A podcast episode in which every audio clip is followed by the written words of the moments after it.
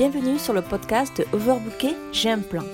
Le podcast des entrepreneurs overbookés qui souhaitent reprendre le contrôle de leur temps, de leur organisation et de leur énergie pour avancer efficacement vers leurs objectifs et dire stop au surmenage. Je suis Nana, votre hôte, une multipassionnée qui mène 10 000 projets de front. Vous retrouverez ici tous les conseils astuces, techniques et bien d'autres choses pour que vous puissiez trouver votre rythme et avancer efficacement vers vos objectifs.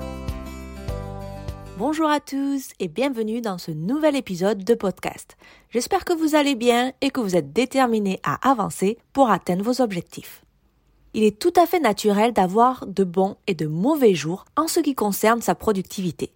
Ajoutez à cette variabilité de l'humeur une pandémie mondiale, et il n'est pas étonnant que de plus en plus de personnes se sentent alourdies par le quotidien, en perte de visibilité et donc moins efficaces. Dans ce 32e épisode de Overbooké J'ai un plan, je vous donne de petits conseils en productivité pour vous aider à trouver un meilleur équilibre dans votre vie professionnelle quotidienne et donc à libérer du temps pour des activités plus enrichissantes. Alors, on y va? La première chose, en fait, est de créer un rituel matinal avant de travailler. Donnez un ton positif à votre journée et permettez à votre corps et à votre esprit de se réveiller avant de vous lancer dans votre travail.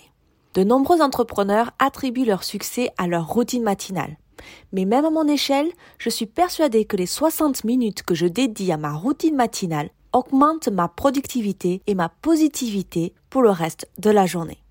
Pour ma part, quand je me réveille, je vais directement faire une petite marche de 30 minutes avec mon chien à l'air frais. Je me réveille à 5h30, oui, j'y vais à cette heure-là. Mais pour moi, c'est vraiment un moment qui permet à mon corps, mais aussi à mon esprit de se réveiller, prendre l'air frais. C'est vraiment quelque chose qui me booste. Un peu comme une douche froide le matin. Quand je rentre, je prends mon petit déjeuner devant un petit drama parce que j'adore les dramas coréens. Et ensuite, je vais faire un peu de lecture ou de l'écriture. Des fois, je bosse un petit peu sur mon business parce que j'ai mon temps plein. Mais pour des petites choses par-ci par-là pendant à peu près 60 minutes. Et j'avoue que d'avoir ce petit temps pour moi, cette, ce rituel matinal me permet d'avancer dans la journée positivement. J'ai essayé de me lever un peu plus tard, euh, de pas faire ma lecture ou de pas faire euh, des petits exercices, etc. Et j'avoue que la journée a été plus difficile pour moi et c'était beaucoup moins productif. La, journée était beaucoup moins productive que quand je le fais. Donc voici quelques petites activités que vous pourriez intégrer à votre routine matinale, comme par exemple préparer un petit déjeuner sain, faire du yoga, pratiquer de la méditation, lire euh, les actualités ou un bon livre, écrire sur vos rêves, vos pensées ou vos idées dans un journal, faire une promenade pourquoi pas écouter un podcast ou faire la promenade en écoutant un podcast. Ah, et j'ai oublié de mentionner quelque chose de très important lorsque je fais ce rituel matinal. Lorsque je me lève, que je fais ma promenade, que je prends mon petit déjeuner, etc., je n'allume pas mon téléphone, ou du moins, je ne le regarde pas. Que ce soit les notifications sur Instagram, etc. Surtout pas mes emails. Les emails, je les ouvre que quand je commence mon travail. Ça vous permettra de ne pas être distrait par des informations extérieures. Des fois, bien sûr, il y a des informations qui sont positives, mais j'avoue que généralement, il y a plus de stress que de positif. Alors, n'oubliez pas de faire votre petite routine matinale, de vous réveiller euh, votre esprit, de réveiller votre corps sans le stress, sans votre téléphone. Le deuxième point, c'est de faire une liste de choses à faire tous les jours. Donc je suis pas euh, très pour toutes les to-do list super longues, etc., euh, qui vous prennent trois feuilles de papier, etc. Mais en fait, avoir une liste de tâches vous aide quand même à organiser et à classer vos priorités et à en fait à concevoir un plan pour rayer vos tâches une par une. Si vous êtes comme moi, vous avez ce malin plaisir à rayer quand vous accomplissez une tâche, n'est-ce pas? Cela permet d'être conscient de façon continue et positive du chemin que vous avez parcouru. Vous pouvez utiliser votre calendrier et euh, les délais de vos projets pour déterminer en fait les priorités et où vous devez vous adapter à certaines tâches. Les outils de gestion de projet peuvent vous aider à conceptualiser des projets à long terme et vous donner une meilleure idée de la façon dont vous devez en fait planifier votre temps. En ce qui me concerne, j'utilise Asana. Euh, c'est une application gratuite, euh, je, je l'adore. J'ai même fait tout un petit bonus sur cette application dans ma formation parce que c'est vraiment quelque chose qui me permet d'être organisée. Quand je commence ma journée de travail, j'ouvre mon Asana, j'ai tout mon emploi du temps, mes tâches importantes qui sont marquées. J'ai même une petite phrase d'affirmation pour me booster dans la journée. J'adore vraiment euh, ça. Parce qu'en fait, lorsque vous euh, mettez en place des projets, ça peut être des projets en fait sur trois mois, sur un mois, etc. Et c'est quand même assez compliqué à aborder. On peut se trouver en fait surmené par tout ce qu'il y a à faire pour accomplir le projet. Mais lorsque vous avez en fait une application de gestion de projet, vous pouvez diviser en petites étapes et vous pouvez bouger chaque tâche d'un jour à l'autre et c'est très flexible euh, en fait lorsque vous utilisez le papier ou une to-do list, le problème c'est que vous avez tout euh, sur le papier, vous pouvez pas le changer de place ou sinon peut-être que vous avez ce petit truc qui est de refaire une to-do list à chaque fois que vous changez l'ordre. Ça c'est de la procrastination. Ensuite, le troisième point en fait, c'est d'accomplir les tâches les plus difficiles en début de journée. Pour la plupart des gens, le début de la journée est le moment où ils sont le plus productifs et les plus créatifs. Cela peut donc vous être utile de commencer vos journées avec vos tâches les plus difficiles. D'un point de vue personnel, je suis très productive en début journée, même je vais dire vers 8 heures du matin, c'est là où je suis le plus productive. Et en fait, je mets généralement trois grandes tâches importantes pour la journée et j'essaie de les faire en fait entre 8 heures et 11 heures. Parce qu'en fait, comme c'est des tâches importantes qui me font avancer, le fait de les accomplir très tôt, dès le début de la journée, en fait, ça me motive et j'ai généralement un relan, en fait, de productivité un peu plus tard dans la journée après avoir fait un bon repos. Donc c'est là aussi mon point. Après avoir passé les premières heures de votre journée à être super productif, prenez un peu de temps pour vous. Prendre de l'air frais restaurera votre réflexion, votre créativité, procurant à votre cerveau le repos dont il a tant besoin pour réussir à long terme. Je vous garantis, si vous suivez ce petit conseil, après avoir pris la pause, de vous avoir ressourcé, vous allez avoir un petit relan de productivité pour faire plein de choses qui n'étaient pas prévues dans la journée. Le quatrième point est de connaître et respecter ses limites.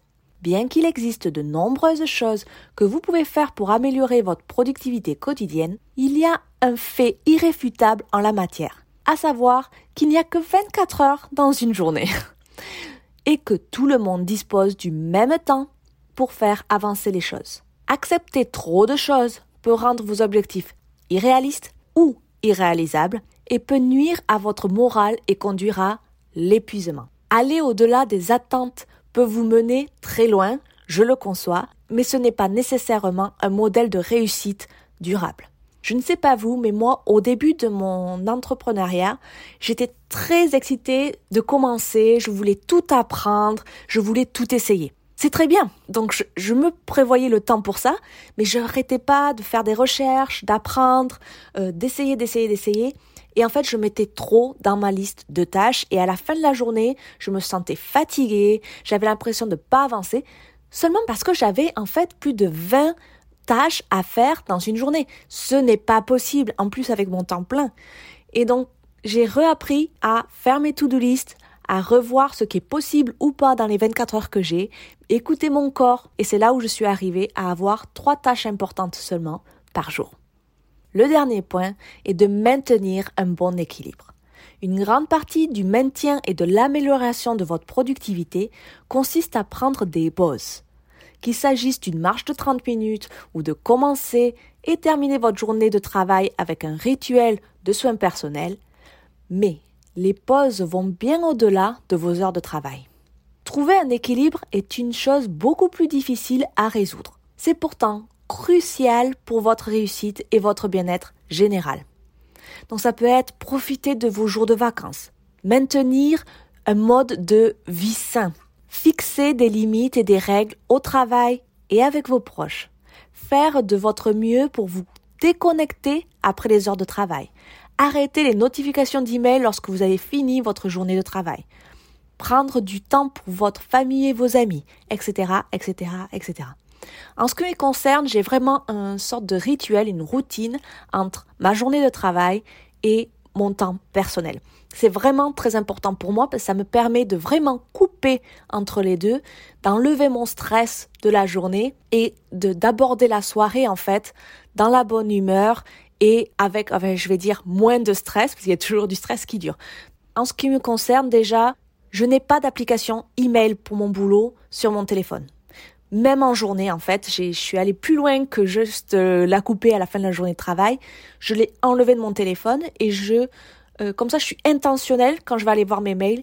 Et surtout, en soirée, je ne suis pas en fait dérangée, distraite ou stressée par des emails euh, qui sont liés au travail.